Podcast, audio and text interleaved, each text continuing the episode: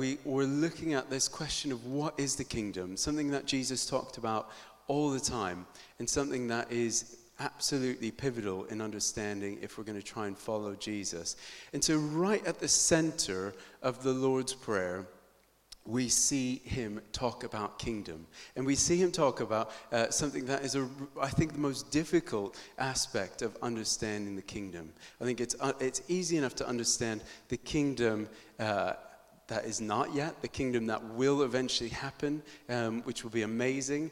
Um, and then we understand what life is like now. But we don't, I think the hardest thing to understand is what they call the now and not yet. God's kingdom here and now being worked out on this earth, but also to be fulfilled in its fullest sense one day. And I think um, that's what I'd like to talk about um, today.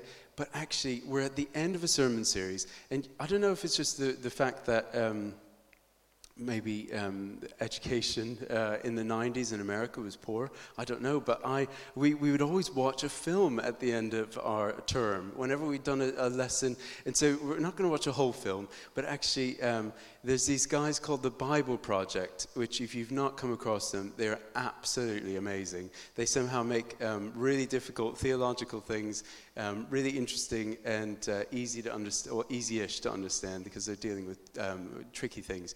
But um, we're going to watch a little video uh, uh, to celebrate uh, the end of our um, our time in the Kingdom series, and I think it really wraps up nicely some of that, and also talks about the Lord's Prayer and its link to heaven and earth and God's kingdom. So we'll play that now. So, in the Bible, the ideas of heaven and earth are ways of talking about God's space and our space. So, I understand our space really well. We live here, there's trees, rivers, mountains.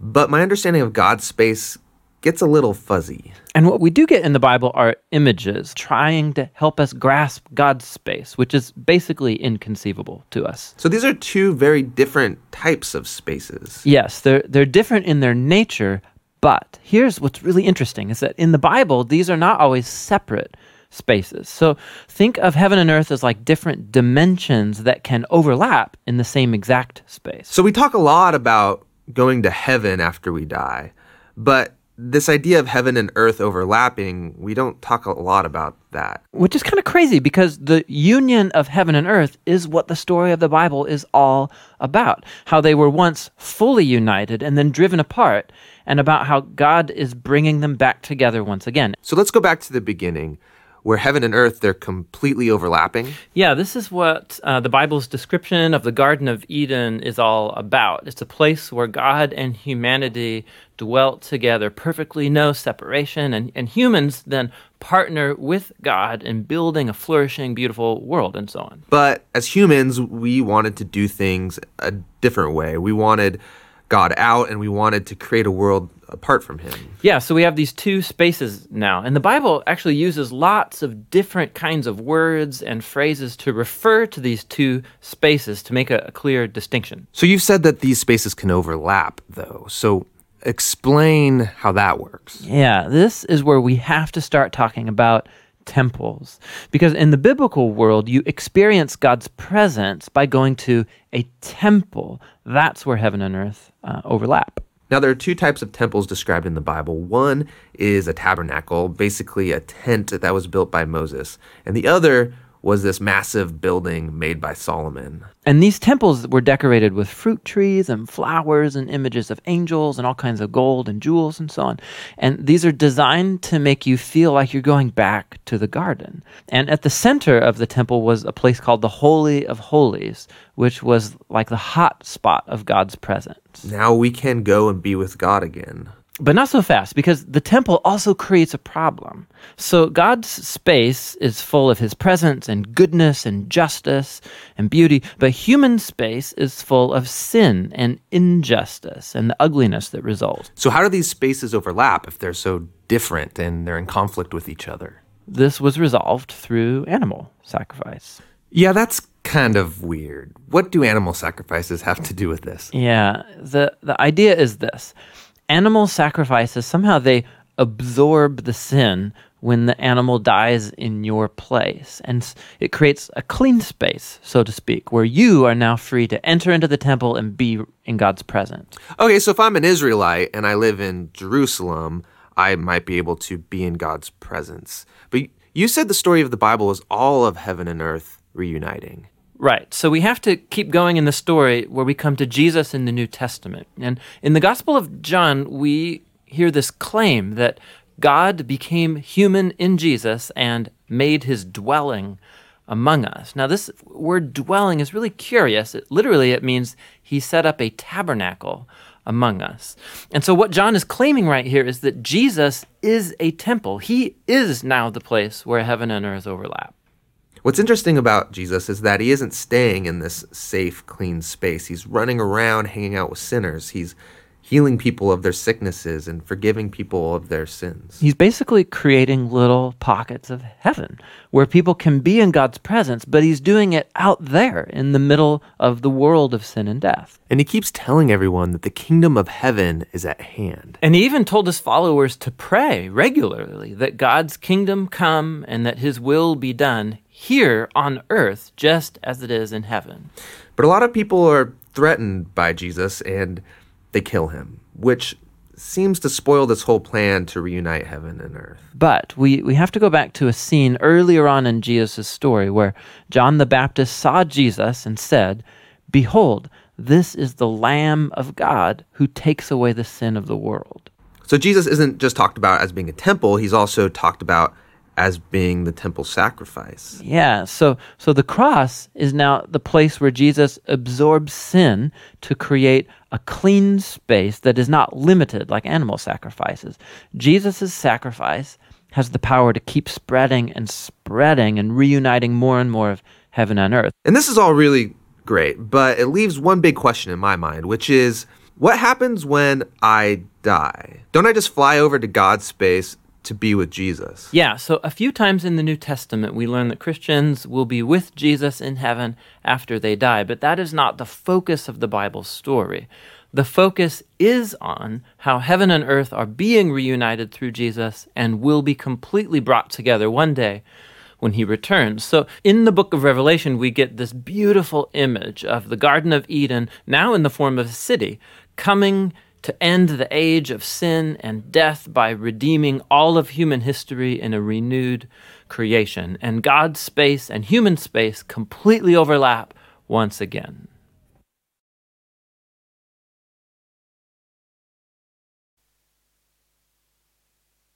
Fantastic. Oh, They do a much better job than I could ever in covering that uh, territory. And they're fantastic. Look them up. Um, they actually are very kind and generous too. They gave us permission to use that. So, um, so do look them up. Um, but that, I think, illustrates um, how, A, how complex uh, understanding the kingdom is, but actually how important and central it is in our following of Jesus.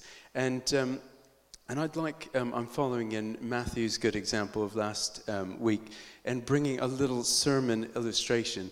Um, and uh, this is a, um, I, couldn't, I couldn't get a glass half empty or full um, because I couldn't measure it properly. But this one um, is exactly half. And, and we've got some the, the half um, the, the, you know, the age-old question, what is it? What is it? And we'll, we'll have a think about that. But the, what that illustrates for me, I think, when it comes to kingdom, I can quite easily visualize um, God's full kingdom. I can visualize how that works. You know, you can imagine it. You, you look forward to that day when God's going to make all suffering go away, when there's going to be a fullness of joy, where every tear will be dried, every um, sorrow will be um, no longer in existence. And we, we can look forward to that. We can understand that, I think.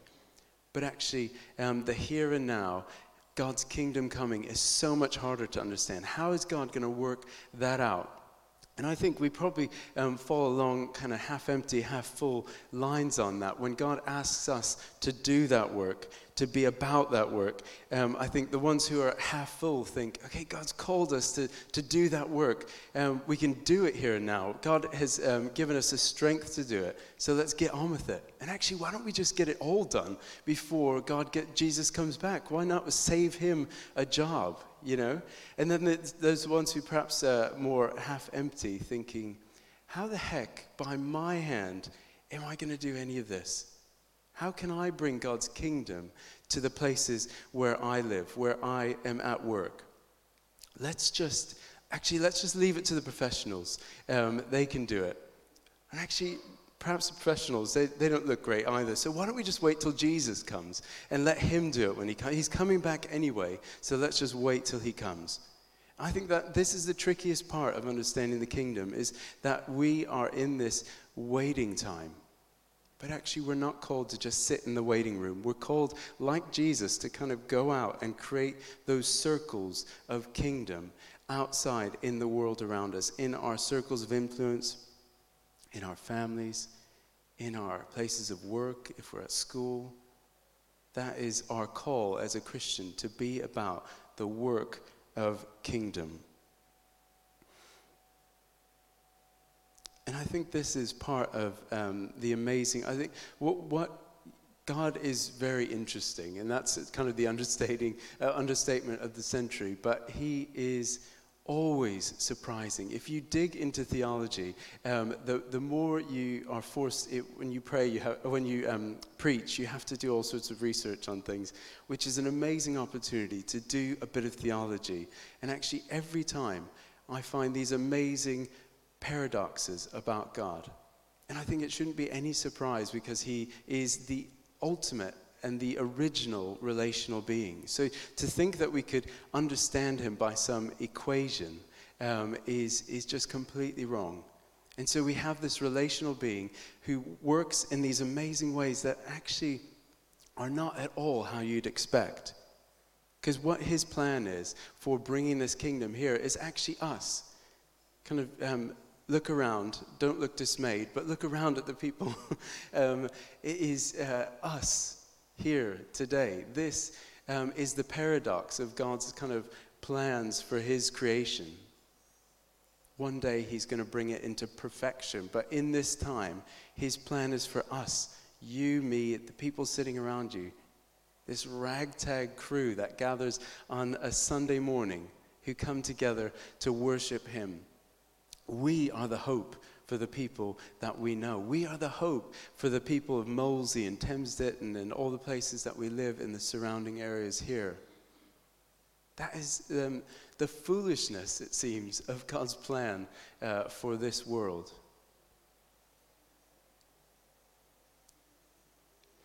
And that's why I think um, as a church, we have alighted on this three part mission and that is to love Jesus, which is the kingdom work, has to always start with loving Jesus.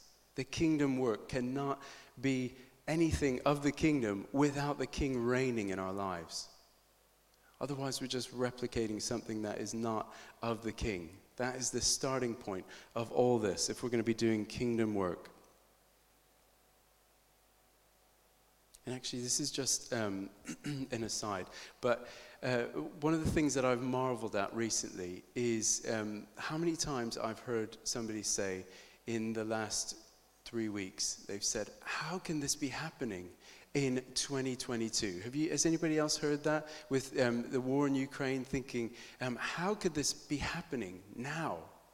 We understand it could be happening in, in the 30s and the 40s, um, you know, when, uh, in World War I, World War II, but how could this be happening now?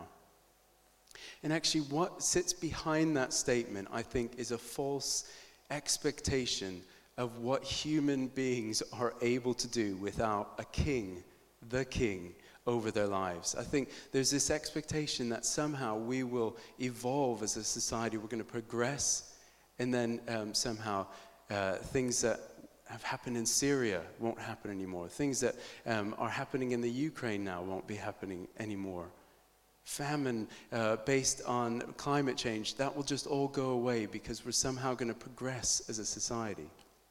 And we've seen all sorts of progress, yes, but actually, the reality is these things are going to carry on until God is king over this world. That uh, sense of progress without a king is hugely limited in what it can achieve. So that's why we start with love Jesus. We need to Jesus the King to be reigning in our lives. The next one was love each other. We need to be supporting each other. For the third bit, which is really difficult, we need to be supporting each other. We need to be building each other up. And that's why home groups are so important. That's why pattern groups, some of us are in pattern groups, and those have been really fruitful. But we're really pushing into home groups right now, wanting people to be around each other, encouraging each other, praying for each other, and challenging each other. And, um, and actually, uh, Toby and Tishy have an amazing vision for seeing not just the home groups that we have started, but actually multiplying those, for, for, the, for us to go from a place of strength to further strength, to build out from those. One day to plant a new home group from each home group and be able to see all of us as a community supported in that way, loving each other, serving each other, and challenging each other into what is the third thing, which is to go and serve the world. We know that we're a movement that is not for ourselves, we're a movement that is cast out into the world around us to be serving um, the people there. And that is um, why we have, um, well, we have um, Kate Lee is our Love Thy Neighbor lead. She's kind of leading us as a church in doing just that. And she has an amazing kind of menu of things that we can all be involved in. And I would, so I would encourage um, you, and I know that it's not limited, I don't want to make it a, a kind of church centric thing. We're all being kingdom people wherever we are, whether that's in the workplace or at homes we have an opportunity and an obligation to be kingdom people in those places. But we have these opportunities, and I'm just going to um, read a quick list of some of the headings above uh, these things. we we have bereavement support. We support people who have been through bereavement. We have a carer support. We have divorce and separation support. We support the local food bank. Through the BESOM, we have opportunities to give our time and our things and money. We seek to uh, serve people with their mental well being and try and encourage them in that.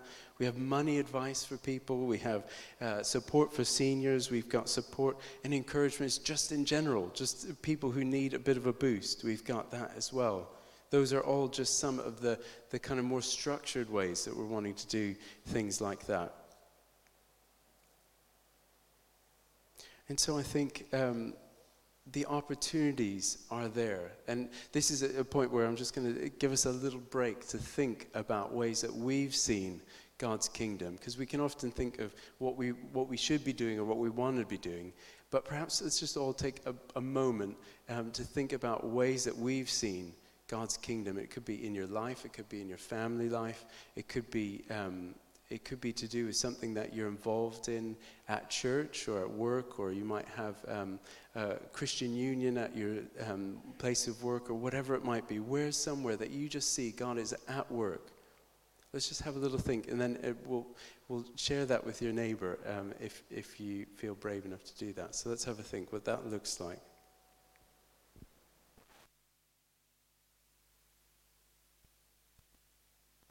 Great, excellent. I hate to break up conversation, but is, is there anybody who'd um, be brave enough or feel um, uh, compelled to, to share something that they think um, is, speaks to the kingdom, something that just makes you think, actually, no, we can't, we can't um, recommend another. Uh, does Emma? Emma does. C- come on up. Yeah, come on. Yay, Emma. Uh, two, two th- gosh, this is quite loud. Two things. Um, I think the many, many thousands of people willing to open their homes to people from Ukraine is God's work. Absolutely. Just really, really incredible and inspiring. I'm sure many people in our church as well. Um, but then also, um, I work for a small language school in Weybridge, and on Friday we ran a sort of an open day for local artists and um, uh, yeah, mo- mostly local artists to come and exhibit their work and for them to be able to make a little bit of an income. Um, but it was also a huge charity drive for Red Nose Day and for Ukraine. Um, people were so generous. The donation buckets were overflowing. Anyone who came in just gave so, so, so kindly. Um, artists then were able themselves to sort of boost their income, which I think is really wonderful. Lots of local businesses got involved by donating prizes for the charity raffle that we ran.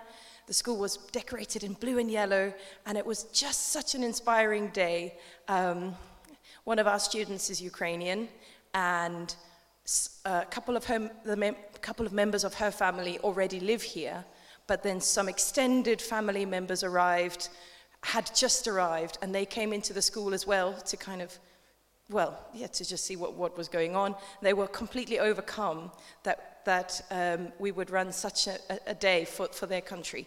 Um, so it was really emotional, really powerful, and God's work was hugely visible all day. Um, so, yeah, that was really long, sorry. Not at all, not at all. Thank you, Emma, for sharing that. And it's amazing. I think those um, are the stories that we need to share, actually. That, you know, it is amazing, but it, it's also within reach. And I think that is the thing we need to understand about God's kingdom, actually. It is the everyday stuff that we're called to be a part of. And actually, there's a whole list of things that is going on, uh, that is going on around us that we just need to kind of step into and, and see God at work. And one of them, um, which actually I was. Um, I, I, came to you on Saturday, and I, I, think we may even have a. Do we have a picture? There was a, a, the youth had part of Love Molesey. They had kind of set up tables with Kate, and they were um, sharing coffee and tea with um, people of the, the older generation, which I just thought was amazing. I just saw this beautiful picture of um, youth sitting next to older people, chatting, listening, and serving them teas and coffees. And, um, and I thought, actually, that is a picture of the kingdom. That is a picture of this all age, all encompassing, all welcome kingdom that God wants to bring in. And that was just offering cups of tea, you know, but actually, these are the things that are how we live out those kind of little purple circles, if you will, of, of God's kingdom around us. So, God is calling us all to that work. And, um, and I would love for, an, as, we, as we finish, just to have an opportunity to listen um, afresh to what that might look like. It might be something incredibly specific. it might be just an extra nudge um, in the direction to actually look into what it is um, that, that are the opportunities around us. So why don't we stand? We're going to kind of worship um, together in just a moment. But as, as a response, let's, uh, let's just listen to God's Spirit.